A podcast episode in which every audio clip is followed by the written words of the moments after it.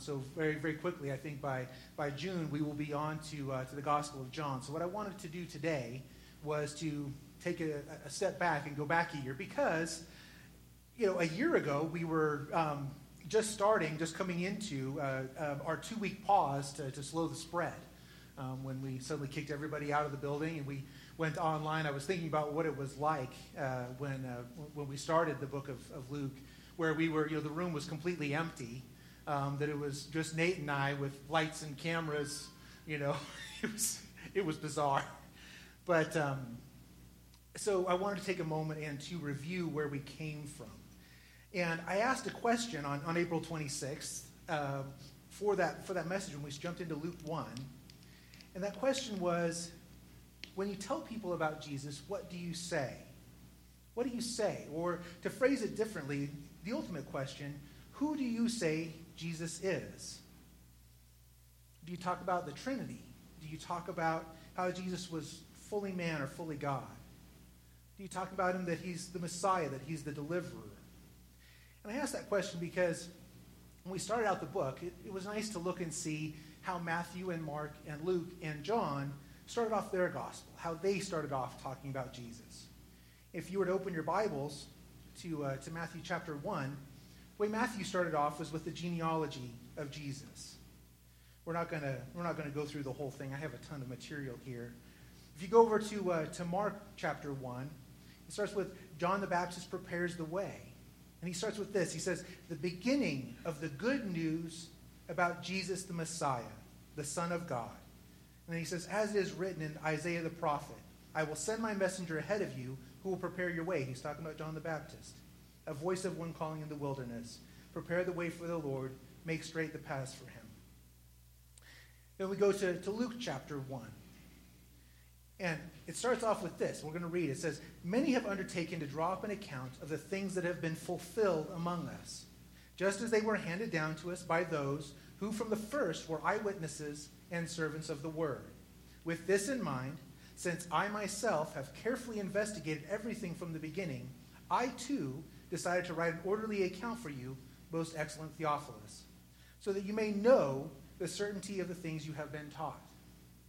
And then he talks about John the Baptist. Verse 17, he says, And he will go on before the Lord in the spirit and power of Elijah to turn the hearts of the parents to their children and the disobedient to the wisdom of the righteous, to make ready a people prepared for the Lord. There it is to make ready a people prepared for the Lord. John chapter 1 says, In the beginning was the Word, and the Word was with God, and the Word was God. He was with God in the beginning. Through him all things were made. Without him nothing was made that has been made. In him was life, and that life was the light of all mankind. The light shines in the darkness, and the darkness has not overcome it. And then he talks about John the Baptist. So these three, they're called the synoptic gospels.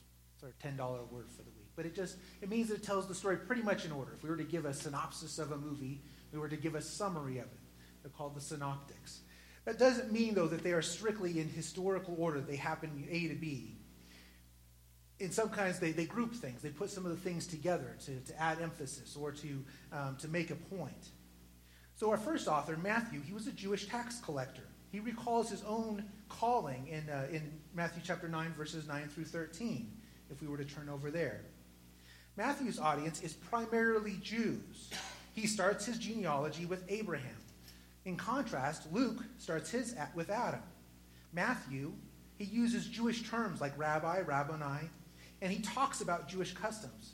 Compared to Luke, who actually explains those customs. There's a lot of reasons that we know about Jewish customs because of Luke's explanations. There's a lot of things that are put out there that we otherwise we would not know physically how they worked if, um, if Luke and sometimes Mark didn't explain them to us.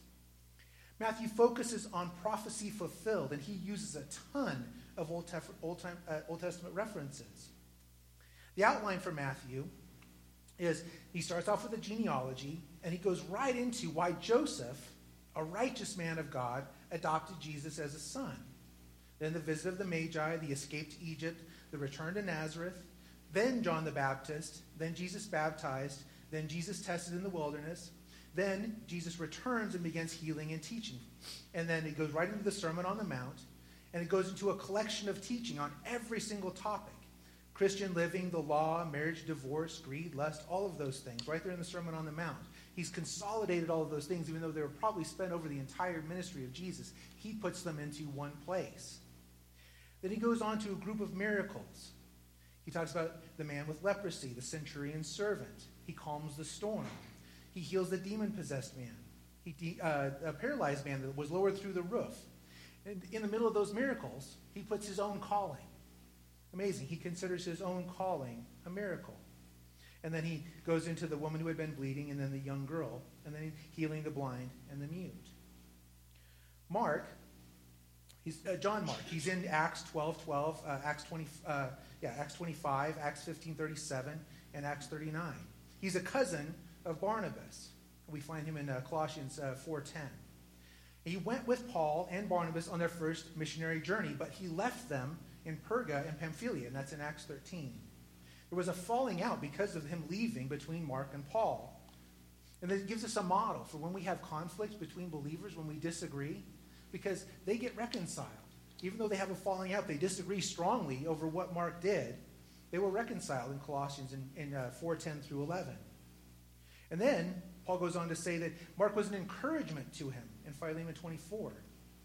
And in 2 Timothy 4.11, he says, hey, pick up Mark and bring him with you. If there's ever an audience for, if there's ever an example that we can use for reconciliation, for how to, to come back together, they demonstrate it right there.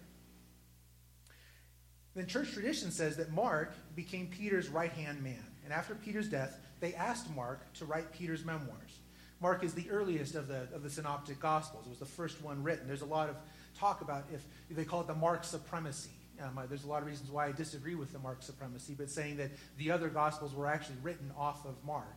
There's a lot of reasons that's probably not true, but some people do, do believe that. But Mark does some things for us. He translates some Aramaic terms, and he explains some of the Jewish customs like Luke does. He uses Roman dating systems, not the Jewish calendar. And Mark uses Latin expressions in comparison to Matthew, who uses Jewish expressions. Mark 1 1 is the mission statement. It says, the beginning of the good news about Jesus the Messiah, the Son of God. You know, we, we gloss over those terms because we've heard them so much.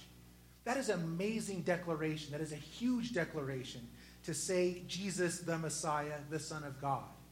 Those words should not lose their impact on you. If I were to come up and say, hey, here's Dan, the Messiah, the Son of God. right? Yeah. It would go, uh, pardon? yes. but do you see the impact it has? We're talking about someone that they knew, someone that was, that was with them. This is a real human being who was also the Messiah and the Son of God. We cannot minimize that title. And it's right there at the very beginning of Mark. In the outline, in chapters 1 through 8 in Mark, they talk about Jesus as the Christ based on his words and his miracles. And it culminates in chapter 8 when Peter declares Jesus is the Messiah. Then chapter 9 through 16 talk about Jesus as the Christ based on his death and resurrection. So let's flip over to, to Luke. So how do we know who Luke is? We start off with Colossians 4:14. It's where it says, "Our dear friend Luke, the doctor, and Demas send greetings. Give my uh, greetings to the brothers and sisters at Laodicea and to Nympha and the church in her house." Then 2 Timothy 4:11, we talked about this earlier. Only Luke is with me. Get Mark and bring him with you because he is helpful to me in my ministry. Uh, Philemon 24 says, Epaphras, my fellow prisoner in, G- in Christ Jesus, sends you greetings. And so do Mark, Aristarchus, Demas, and Luke, my fellow workers. We think Luke was written about AD 60 to 61. And we date that because there's no mention of the fall of Jerusalem in 70 AD. There's no mention of the death of James, Jesus' brother, in AD 62. There's no mention of Nero's persecution where Peter and Paul died. Acts ends with Paul in prison in Rome. It may have been written in Rome since Luke was with Paul during his imprisonment. And we can read about that in Colossians and Philemon. Matthew was written to a Jewish audience. Mark was written to a Roman audience. Luke was written to one, probably Gentile person. It's addressed to Theophilus. There's a theory that Theophilus was the high priest at the time who had hired him. But there's some reasons not to think that. Because if we were to compare it to, to Matthew, Luke, like Mark, he avoids using some Aramaic terms. He doesn't say Abba Father. He doesn't say Rabbi or Rabboni. He doesn't say Hosanna. He doesn't say Golgotha. He uses the, the Latin term Calvary instead. And again, he also explains Jewish customs. I don't think the high priest would need Luke to explain those customs to him. But the purpose is stated in 1 4. It says, So that you may know the certainty of the things you have been taught. Luke is the author of one quarter of the New Testament between Luke and Acts. Those two books cover nearly 60 years from the birth of John the Baptist to the imprisonment of Paul in Rome in Acts 27. If you were to flip over to, to Acts chapter 28, um, 17 through 31, that's where it talks about um, Paul preaches at Rome and he's, he's under guard there. It, Luke and Acts are unique in that they read like a reporter, traveled throughout the early church, met with and wrote down the accounts of the apostles and witnesses. And that, that's really what we think he did. But notice that Luke never identifies himself in the gospel or in Acts. We only know that he joined the church and that he was a physician. And he was probably not Jewish. The reason we say this, we go to Colossians chapter 4. There's a list here. It says, My fellow prisoner Aristarchus sends you his greetings, as does Mark, the cousin of Barnabas. You have received instructions about him. If he comes to you, welcome him. Jesus, who is also called Justus, also sends greetings.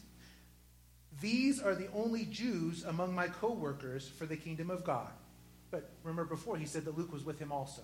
So here he's saying these are the only Jews, but he's saying that Luke was with him also. So that's where we get that idea that Luke was probably not Jewish. Luke emphasizes the accomplished, complete, fulfilled work of salvation. However, like Matthew and Mark, Luke groups some things together to make certain points in the text. There's a fascinating way, if you are looking for a way to study the Gospels, there's, there's a couple different things that you could do. You could t- look at the synoptics and you could study them as a, as a series of three Passovers. You could start it and, and look at it as, a, as three Passovers. The other way you could do it is three missionary journeys. Those are things that are recorded in the synoptics, but you could map them out that way for the three different ways. But the question is, and this is what we're, we're talking about, is again, who do you say Jesus is? We've been studying, we've done Matthew, we've done Mark, now we're almost all the way through Luke. The question is, who do you say Jesus is? And what is your religion? What is your true religion? What is it? What do you believe? Because wherever we drive our, our tent peg, we have to ask and we have to answer some questions. Is our religion fair and equal? Can anyone, anywhere, regardless of age, sex, race, ability, or history, can they be saved? Or is it exclusive? Are there people that are excluded, that are not allowed into our heaven? Is there accountability? Is there justice, even beyond earth? Is there justice for the hurt that has been heaped upon the innocent? even for the wealthy, the powerful? Will they be held accountable? Or, like in some religions, are those people considered higher than us and unaccountable? Is there hope? Is there hope that even though I keep finding new mistakes to make, that I can make, that I can be saved? Is there hope for light beyond the darkness? Is there hope for mankind? Or is it all gloom and despair? Is there love? Can I be in a healthy, loving relationship with someone, a God who knows me and accepts me and isn't walking away? Well, the answer is Jesus. And things you don't have to take my word for it, right? We've read these three books, and you can read through them over and over and over again. Ask Luke, or you can just ask Jesus yourself. But the question is, who do you say that Jesus is. And again, next week we will be talking about John the Baptist and his role in the Easter story. Um, and that's the first that, that 40 Days with Jesus series. But if we go over to, to Luke chapter 1, we review, we're looking at Elizabeth and Zechariah and then Mary and Joseph. And we get something unique there. We get Mary's song and Zechariah's song. Those are not recorded in Matthew or in Mark. We're talking about our faith, we're talking about a religion. These are some good people to look at because they are exceptional. They are really unique and exceptional among their peers. You have to remember that it had been 400 years, 400 years since the last prophet. There had been a complete erosion of the good institutions. The church was self serving. It was no longer serving God. They had turned away from that. It's one of the things we read about the Sadducees and the Pharisees over and over again. Jesus pleads with them, argues with them constantly every time he sees them. John the Baptist calls them out from the riverbank, begging with them, pleading with them to turn back to God. They use every kind of language to try and reach the church members, to get them to turn back. They had no good governance. Remember that they were under Roman oppression. And they had rampant corruption in the church. And in the face of that, they demonstrate their obedience, their patience, and their faithfulness. They are truly exceptional people. But it gives us a model when we're talking about our faith, when we're talking about our religion, and we're looking at the world around us to say, can I be like them? Can I be faithful? Can I be obedient? Can I be patient in the face of the things that I see going on in the world? And Mary gives us a great model for worship. And remember, we, when we started, we, we actually had kicked that off with a, a, discussion about free will, like we had last week, where we talked about the difference between Calvinism and Arminianism. Then Luke chapter 2, remember, it's, it's Christmas, Charlie Brown. Love that. I love going there and reading the Christmas story. But that is the Christmas story that we all know and that we all read. And then that ends with Simeon and Anna. And they're good examples for us in being good, faithful servants in the church. And we brought out a checklist that we can use if we want to review our checklist. And that is are we well equipped? Are we well trained? Are we in communication? Are we in prayer? And are we in good company? See, when we meet both Simeon and Anna, we meet them at the end of their lives. They have spent their entire lifetime in service of and in search of God. That's amazing to think that through all of the bad things, through all of the falling apart, through all of the things that have happened to them, in their entire lives, they did not witness good things coming to the church. But they stayed and they still worked and they were still faithful and obedient. And both of them knew the scriptures so well that they were waiting expectantly for Jesus. That's pretty rare. It's pretty rare among us. It's pretty rare in the Bible. Most of the people in the church reject Jesus. We've read through these three books. Most everybody that met him did not acknowledge him as the Messiah. They didn't see him, they didn't know him. But clearly, they give us an example that if they had been more well trained, if they had been more faithful, that they would have recognized him as the Messiah. So these two give us a good example that they knew their Old Testament. They knew it, and they knew their prophecies, and they knew them inside and out well enough that when Jesus came, they were able to recognize him. And they were in their faith and in their prayer and patient in that.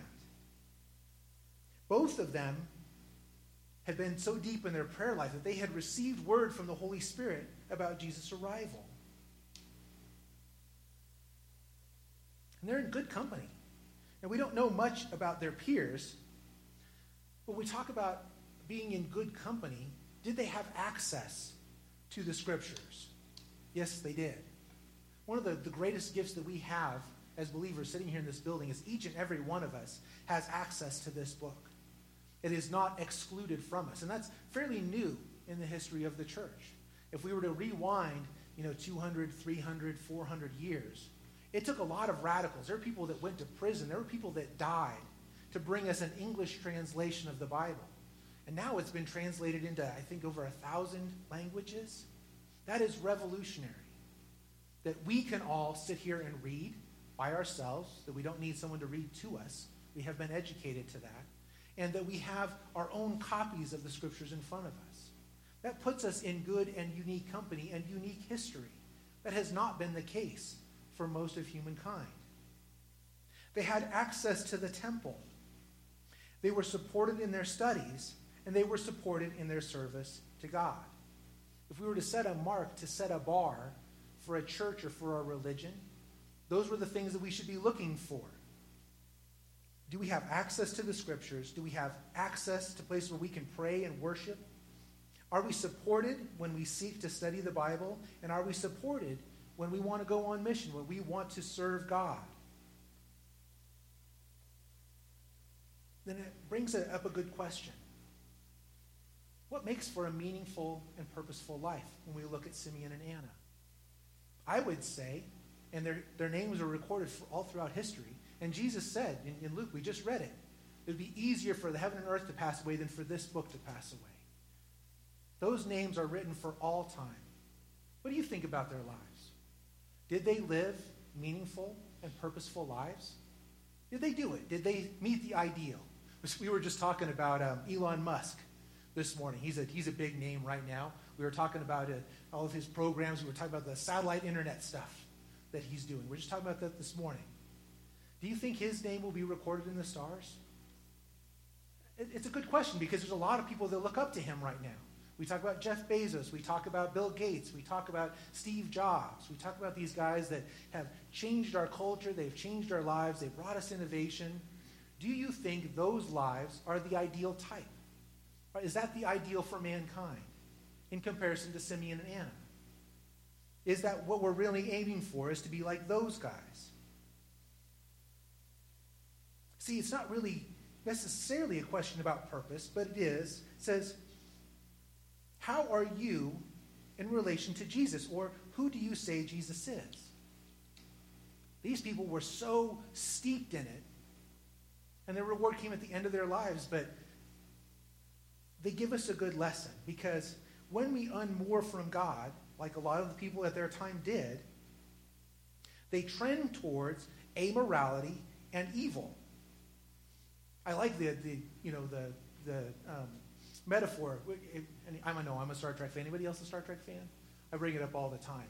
But one of the things that, as, as a geek who follows these things, you know, in Star Trek, whenever they talk about giving bearings for the ship, it's always in reference to the ship itself because they're out in space. So when they can say, come right five degrees, they mean come right, you know, based on the, the ship's current orientation. In comparison to when you're in the Navy, you're always bearing off of the compass, off of true north. A real ship, when you're out at sea, you always know where north is. So when you say come right five degrees, you mean off the compass. When you say come right to 180, you mean you're going to be heading south. See, if we are unmoored, if we are self orienting instead of orienting off of true north, north can be whatever we say it is, south can be whatever we say it is. And that drifting away, that not having a good heading, it does some things to us. It tends us towards amorality and it tends us towards evil, and we see that. We see when our culture becomes self absorbed, when it becomes self referencing, when we get rid of things like the Ten Commandments, when we strip away a hard, fixed morality. Suddenly, anything can be good and anything can be bad. Good people who are working really hard to help other people can be called evil. And people who have done un- despicable things can be called good. They can be held up as heroes. And we see that. But how do we get to a place in society where we get so far off track? That's because evil gets trivialized. We get used to it. It, it just it happens all over and over and over again. When I wrote this, the examples that I used were in the news at the time, but they're still in the news. It's just kind of crazy. Where human trafficking is ignored and law enforcement is vilified. Where people are shot and shops looted and burned in the name of justice. Where there are trash on sidewalks and governments are providing heroin and opioids to addicts. We have to ask ourselves the question how did we get so far off track? we compare that to Simeon and Anna, who spent their entire lives and never lost course. It's a good example for us. And we can go to Romans chapter 1 to, uh, to read about it. But there are three things, three ways that the devil uses to keep people from God. The first thing he does is he says the Bible is not true. God does not exist, and Jesus is not the Messiah. If we were to flip over to Genesis chapter 1, that's what he does. He says, Yea, hath God said? Uh, I don't think you have it right. And he knows the scriptures. He knows them probably better than you and I do. The second thing, replacement theology. He puts up countless idols to worship, replacement religions, self realization, self actualization, or works based theology. We have this smorgasbord of religions and spiritualities that you can choose from in our culture and in our time. Any number of distractions. You could be a theology if you want to, so long as you're not following Christ. It's what he really wants, is for you to just dump the whole thing. In comparison to Simeon and Anna, who stuck with it their entire lives. The other tactic he uses to, is to distract and to delay. Sure, the Bible is true. Sure, Jesus is the Messiah, but you have time. You don't need to decide right now. You can put off faith until another season when you aren't so busy, when there aren't so many things going on, until suddenly it's too late. We were talking about that last week that the prisons that we put ourselves in, they're pretty darn comfortable.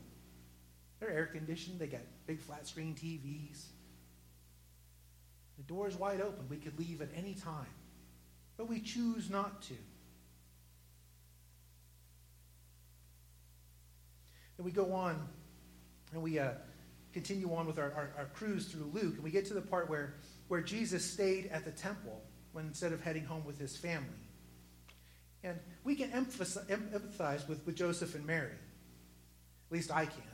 I don't know, maybe you guys are way better parents than me, but I cannot tell you how many times that we have been at, at, at the park or you know been out with friends and I have that moment of panic where I look up and I can't see the kids.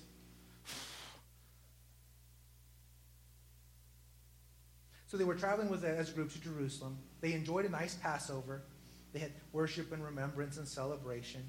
And Jesus is 12. He's not a little kid. He's big enough to be on his own with his cousins or with his friends. In a year, he's going to be bar mitzvah. He will be considered a man. And he isn't at dinner that night. Well, he probably just stayed with some friends. He's a good kid. We'll talk with him in the morning that he should have checked in. But then he's not there at breakfast. So Mary and Joseph, they go and they talk with family and friends. And the last time they saw him was at the temple. And so then they rush back to Jerusalem. Right? They have a sleepless night on the road as they're trying to figure out where Jesus is. And then they find him at the temple courts. And this leads to one of those moments, one of those vertigo moments it's one of those places where Jesus, you know, knocks us upside the head, where suddenly we're dizzy. I, I, we really don't like this phrase when Jesus looks at his mom and says, "Mom, don't you know I had to be in my father's house? Didn't you know that?" Like, that's no way to talk to your mother. but there are times, and, and the Bible does this fairly regularly, where it's like, "Oh yeah, he's the Messiah. He's the Son of God." Didn't you know I had to be at my father's house? See, Jesus is fully man. And we get used to Jesus re- reacting in surprisingly human ways because we want to relate. But then there are times when he responds in a fully God way. This was God business. I am brother and sister to all, not just Joseph and Mary's son. At the cross, we get some of his human moments when he cries out to God about being forsaken, when he takes the gall and the wine, when he asks John to look after his mom. fully man and fully God. It makes us think, though, how can we lose Jesus? Mary and Joseph misplaced him for just a day or so. One, we never had him in the first place. We knew of him, we knew about him. We went to his house a few times, hung out, it was cool, but we did not really know him. Two, we know him, but choose to ignore him. We want to do something we shouldn't, so we intentionally ignore him. Right? We can lose contact with the master as believers, lose our communications, get out of range, and a lot of times it's on purpose. Was thinking about Job and Jonah, both of them. Job, he needed to be stripped down, be laid bare to find his faith. Jonah was called to a task, and he intentionally went the exact opposite way. I think about Noah and Lot. Those two guys weigh on my mind a lot because both of them God called righteous. Both of them he did. And yet, both of them, at the end of their lives, were lost in wine. Or David, who lost himself in lust and then thankfully made his way back. There comes a point, though, where they got done with what they were doing. They looked around and realized what a mess they were in. And it was time to go back. And it asks us a question. When we lose Jesus, when we find ourselves at the end of our rope, we realize what a mess that we're in when we're stuck in a fish for three days. Pleasant had to be a pleasant smell, didn't it? Can we head back? Do we go back? And it starts the search for Christ, like Mary and Joseph. They went back looking for Christ. And the search for Jesus is as varied as they come. If we were to sit down and all have a conversation about how we came to Christ, there's every one of us has a unique story, right? We have wanderers and long haulers and adventurers and free thinkers. We have scientists and philosophers. We have nations and nationalities, all of us looking for the same thing, looking for Christ. And we could spend hours hearing the life songs of the believers in this room. Some of us were searching, some of us were lost, some of us were buried in darkness. But then, everything changed. The golden light, the treasure, the comforter, the well that never runs dry, a friend, a brother, a savior came into our lives. Spurgeon says this He says, Tell me where you lost the company of Christ, and I will tell you the most likely place for you to find him again. Did you lose the company of Christ by forgetting prayer and becoming slack in your devotion? Have you lost Christ in the closet? Then you will find him there. Did you lose Christ through some sin? Then you will find him in no other way but by the giving up of the sin and seeking by the Holy Spirit to mortify the member in which the lust does dwell. Did you lose Christ by neglecting the Scriptures? Then you must find Christ in the Scriptures. Where you lost him, you will find him. It is a true saying Look for a thing where you dropped it, it is there. So, look for Christ where you lost him, for he has not gone away. It is hard work to go back for Christ. John Bunyan tells us that the pilgrim found the piece of the road back to the Arbor of Ease, that journey back that he had to travel to find his roll under the settlement. The hardest piece he had to go.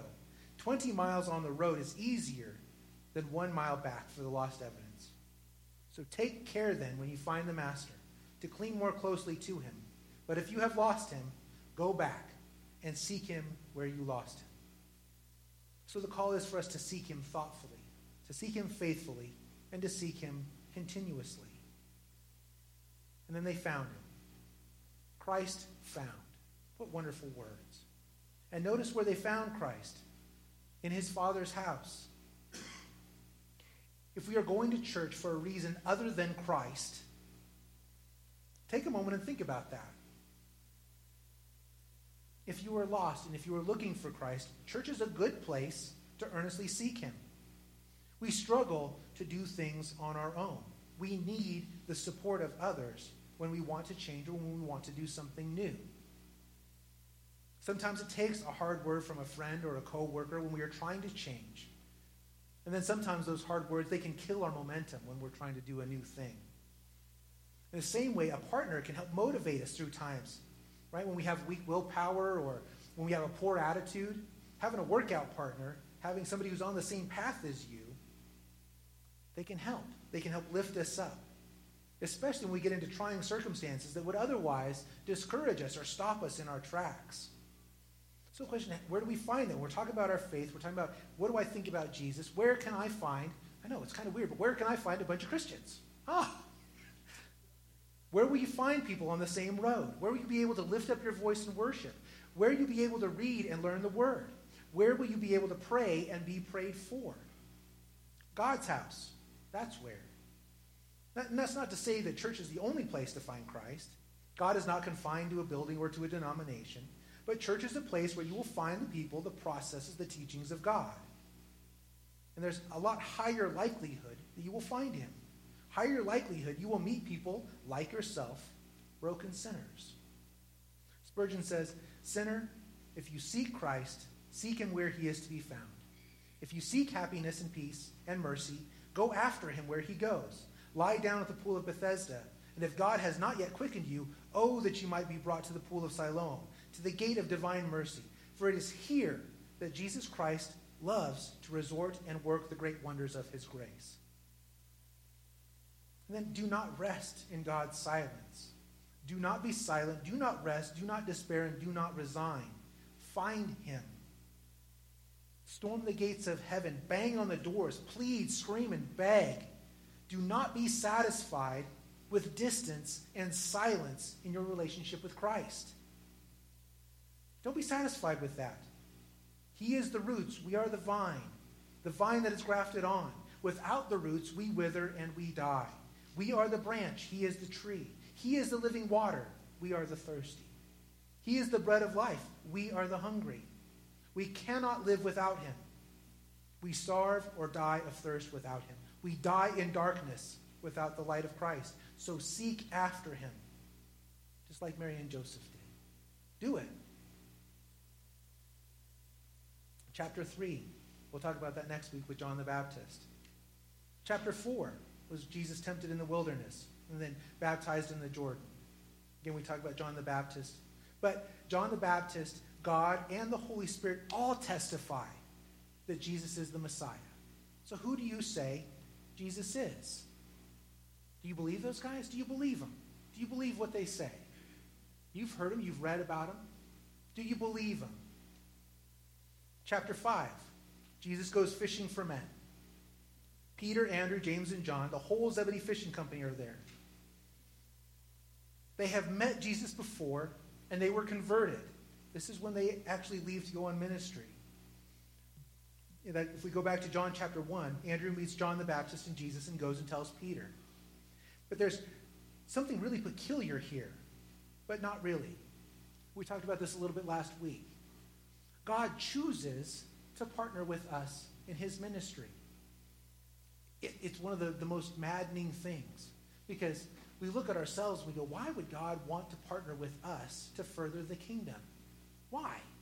We look at ourselves, we know what we're capable of, we know what we're incapable of. We go, man, such a strange partnership. Why would he choose to further his kingdom this way? Because God really doesn't need us. He can speak on his home and think on his own. Think about Abraham. Think about Moses and the burning bush. Think about Jesus saying, if everyone was silent, the very rocks would cry out. God doesn't need us, but he chooses to partner with us in ministry and furthering the kingdom. God likes the apprenticeship program. He likes to build this, this tradesman like attitude for us working. He likes us to work side by side with him.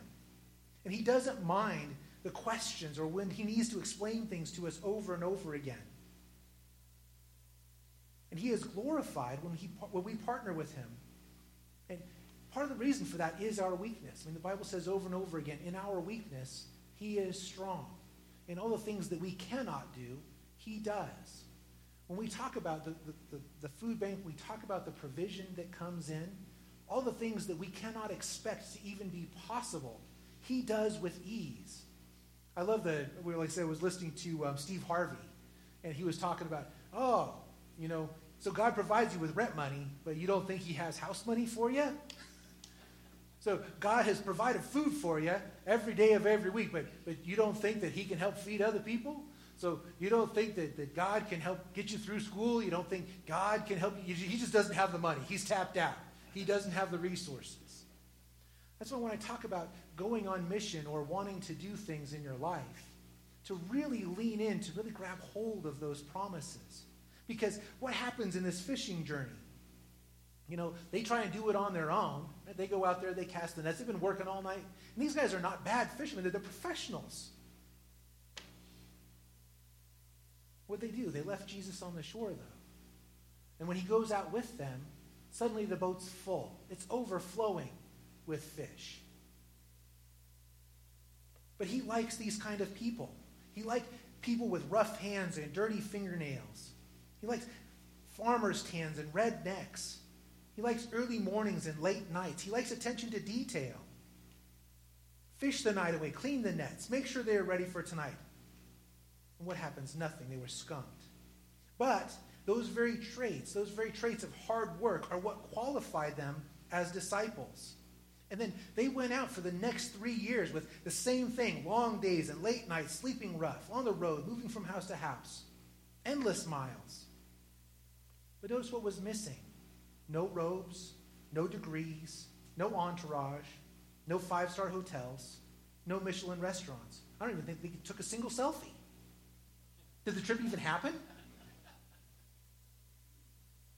But Kipling and Orwell say this, and they would agree. Men can only be highly civilized, while other men, inevitably less civilized, are there to guard and to feed them. So here it is. Here's the job description. We are looking for fishers of men. And notice I didn't say catchers. It's called fishing and not catching for a reason. Cast out the net of the gospel in the hope a man is caught and brought to salvation. This is for rough people. Gentle folk need not apply. You got to be fearless. You got to be strong. Because we're going to be hauling rope, casting nets. We're going to scour and scrub and tar the decks. And if trials and foul language and sneers and insults aren't your thing, this is not for you. If you can't handle the graffiti and the porta potty on the job site, it's probably to find a, time to find a desk job. We sail for deep waters, rough weather, crashing waves, and trials are guaranteed. And we can't be afraid of getting wet. Think about Simeon and Anna. Perseverance is required. People eat every day or they starve. Fair or foul weather, in plenty or in want, in calm or in rough seas, it's time to fish. In every season, regardless of the world around us, in every water, friendly or strange, we cast our nets. We cannot tire out easily. Perseverance and patience are the hallmarks of the fisherman. We have to expect empty nets. It's called fishing, not catching. We'll cast our nets over and over and over again. But the question that is asked is Are you in? Because the net must be cast, the gospel must be proclaimed. And in this strange partnership, God calls us to this work. Because fish don't leap into the boat out of nowhere. They don't fillet themselves and jump into the skillet. You have to fish. If we don't fish, we can't expect a full net. But that work, the hard work that we put in, does not diminish the miracle. It's one of the greatest lessons that we learn about from the food bank is that yes, it's very practical. The checks come in from very specific people, the, the funding comes in, the letters come in. We know exactly where every dime comes from. We know where the truck comes from. We know where all of that stuff is.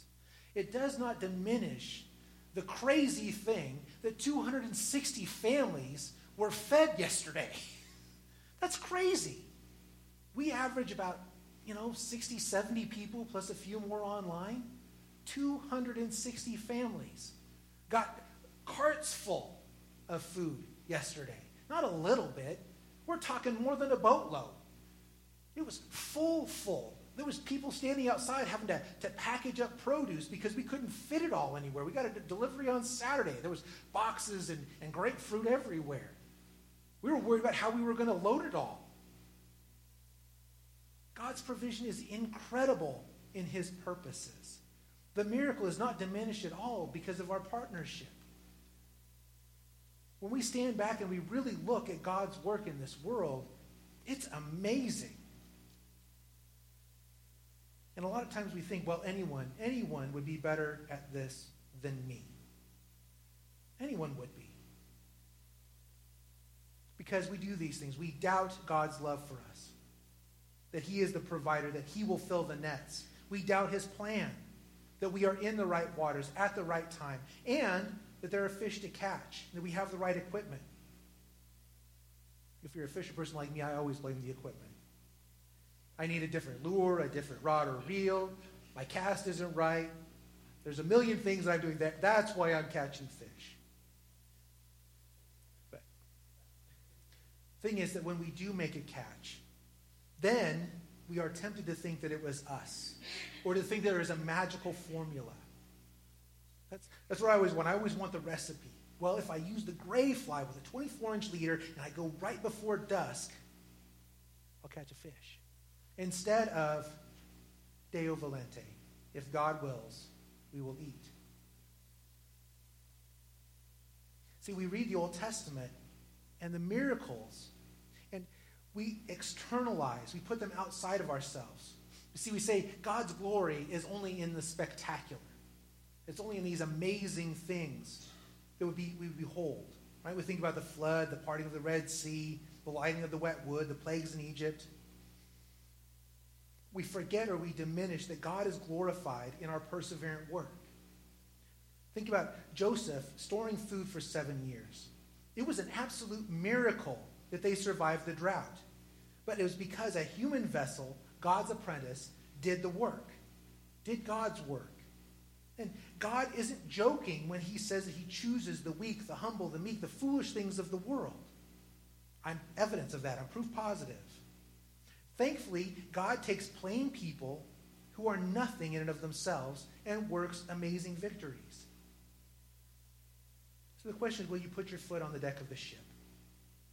God, as a rule, prefers to partner with an apprentice to carry out his work. If you go back to your book, there are 66 books in your Bible. Look at them. If you look, most of these are people's names. They're names. We're reading through them right now Matthew, Mark, Luke, John. They're names. Look at Job. Look at that. Isaiah, Ezra. Wow. Even their titles, judges and kings. Names. People that apprenticed with God. People that God used to partner with them to further the kingdom. See, for every instance where God said, Let there be light, there are three or four when he called up one of his kids and said, Let's go fishing. So here it is. God, Jesus says to, uh, to Simon, Put out into deep water and let down the cat nets for a catch. And Simon answered, Master, we've worked hard all night and haven't caught anything. But because you say so, I will let down the nets. Just like Simeon and Anna and Mary and Joseph and Zechariah and Elizabeth, they obeyed. See, all of us are called to some form of ministry. All of us are called to fish in one way or another. But it's remarkable how hard it is to get people to obey God's command, to get off their La-Z-Boy, and to go fishing. You can read about that in Deuteronomy chapter 11, verses 1 through 28. But I will tell you that this is one of the ways that our church is exceptional. If you were to look around this place, we are average in almost every way. We are average size, average age, average everything except for two things. One is giving. Our church is made of faithful givers who give from the wellspring of their hearts. Two is participation. Most churches have a 10 to 20% participation rate in things like Bible studies and children's church and volunteering. I look around here, I, I don't know of anybody here who is not involved in something in a Bible study, in food bank, in children's church, volunteering in something. That's incredible. Look on yourselves and be amazed. You're, you're amazing. And we need to be keep going at it. We need to keep going forward because every Christian should be on mission, looking for opportunities to proclaim the gospel with a tradesman or a workman-like attitude. Because if we want to eat, we need to work. If we don't fish, if you don't farm, the table is empty. Go back to our one verse in 2 Timothy 2.15. That's exactly what it says. Do your best to present yourself to God as one approved, a worker who does not need to be ashamed and who correctly handles the word of truth. Proclaiming the gospel comes in word and in deed. And every lawful trade, everything that we do, can be sanctified by the gospel to the noblest of ends. Whether we're working down at the grocery store or you're selling snow to people who ski. The important thing is that our faith and our deeds are married together. You could go to, to James chapter 2, verses 14 through 19, if we wanted to read about faith and deeds. But everyone has areas to their ministry Prayer. Jesus did nothing without prayer. Jesus fasted at times and spent extensive time in prayer. He addressed human suffering, healing. If we see someone who is in need, believer or not, we need to help. Jesus healed, he cast out demons, he raised the dead with no expectation of faith or of repentance. It's one of the things that we run into with Food Bank a lot is we worry about where is it going to, or what about these people? We had some people that came through the line a couple of different times. Don't worry about it. That's God's problem. Our job is just to feed. Think about the ten lepers. Only one of them became a believer. Or the two demon possessed men in the graveyard. Only one sat at Jesus' feet and then went home proclaiming the gospel. Teaching. Our ministry should include teaching. Teaching lessons, studying, answering questions, debating, all of these things where we speak the word of God thing is that we, we never know. We never know when we help change a flat tire, we give a verse or a kind word, when we speak life to someone, when you take a meal, when you visit someone, you might be the answer to a spoken or an unspoken prayer. See, this is the point right here. It says, Master, we worked hard all night and haven't caught anything. But because you say so, I will let down the nets. When they had done so, they caught such a large number of fish that their nets began to break. So they signaled their partners in the other boat to come and help them. And they came in and filled both boats so full that they began to sink. When Simon Peter saw this, he fell at Jesus' knees and said, Go away from me, Lord. I am a sinful man. For he and all of his companions were astonished at the catch of fish they had taken. And so were James and John, the sons of Zebedee, Simon's partners. Then Jesus said to Simon, Don't be afraid. From now on, you will fish for people. So they pulled their boats up on shore, left everything, and followed him. All right, we're going to have to leave it there. I know we got like 10 more chapters to go over. But thing is that it's, it's when we go out on mission for Jesus, these are the things. Number one, who do you say Jesus is? Who do you say he is? Decide your religion. Before we do anything, decide that. What is your religion? Who do you say he is? What do you believe? Settle that in your hearts, settle that in your minds. Next thing is obedience and perseverance. That's what we learned obedience and perseverance. This is a lifelong thing. It's not a start and stop, it's not a stutter and stammer. We're in for the long haul. Third thing is be committed to the work. We're working like tradesmen. It's the plan. we're planning on being fishermen. Be committed to it. Be willing to do the work. Third thing is when we go out to work, remember to bring Jesus in the boat. There's a lot of times that we go out to the work and we, we forget to bring our Jesus with us.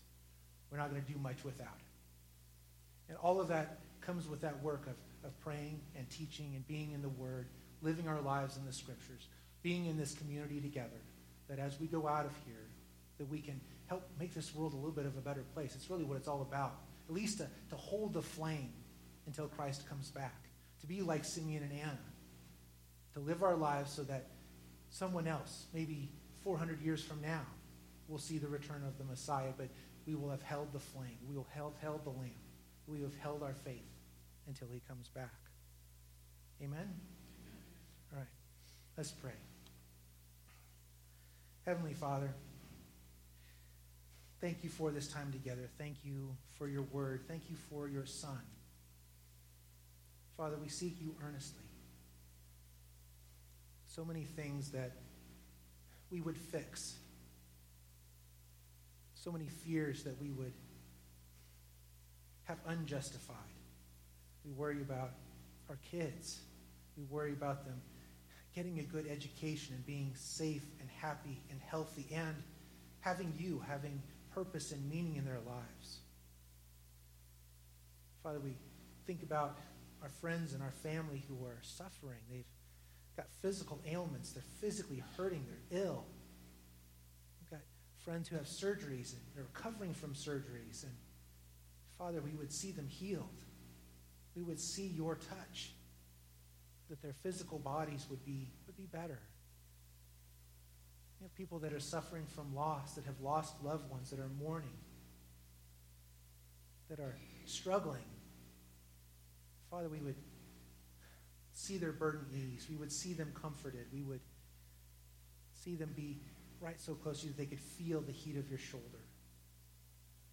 Father, we think about people who are lost, people in our own valley who don't know you, don't see you, don't have your light in their lives.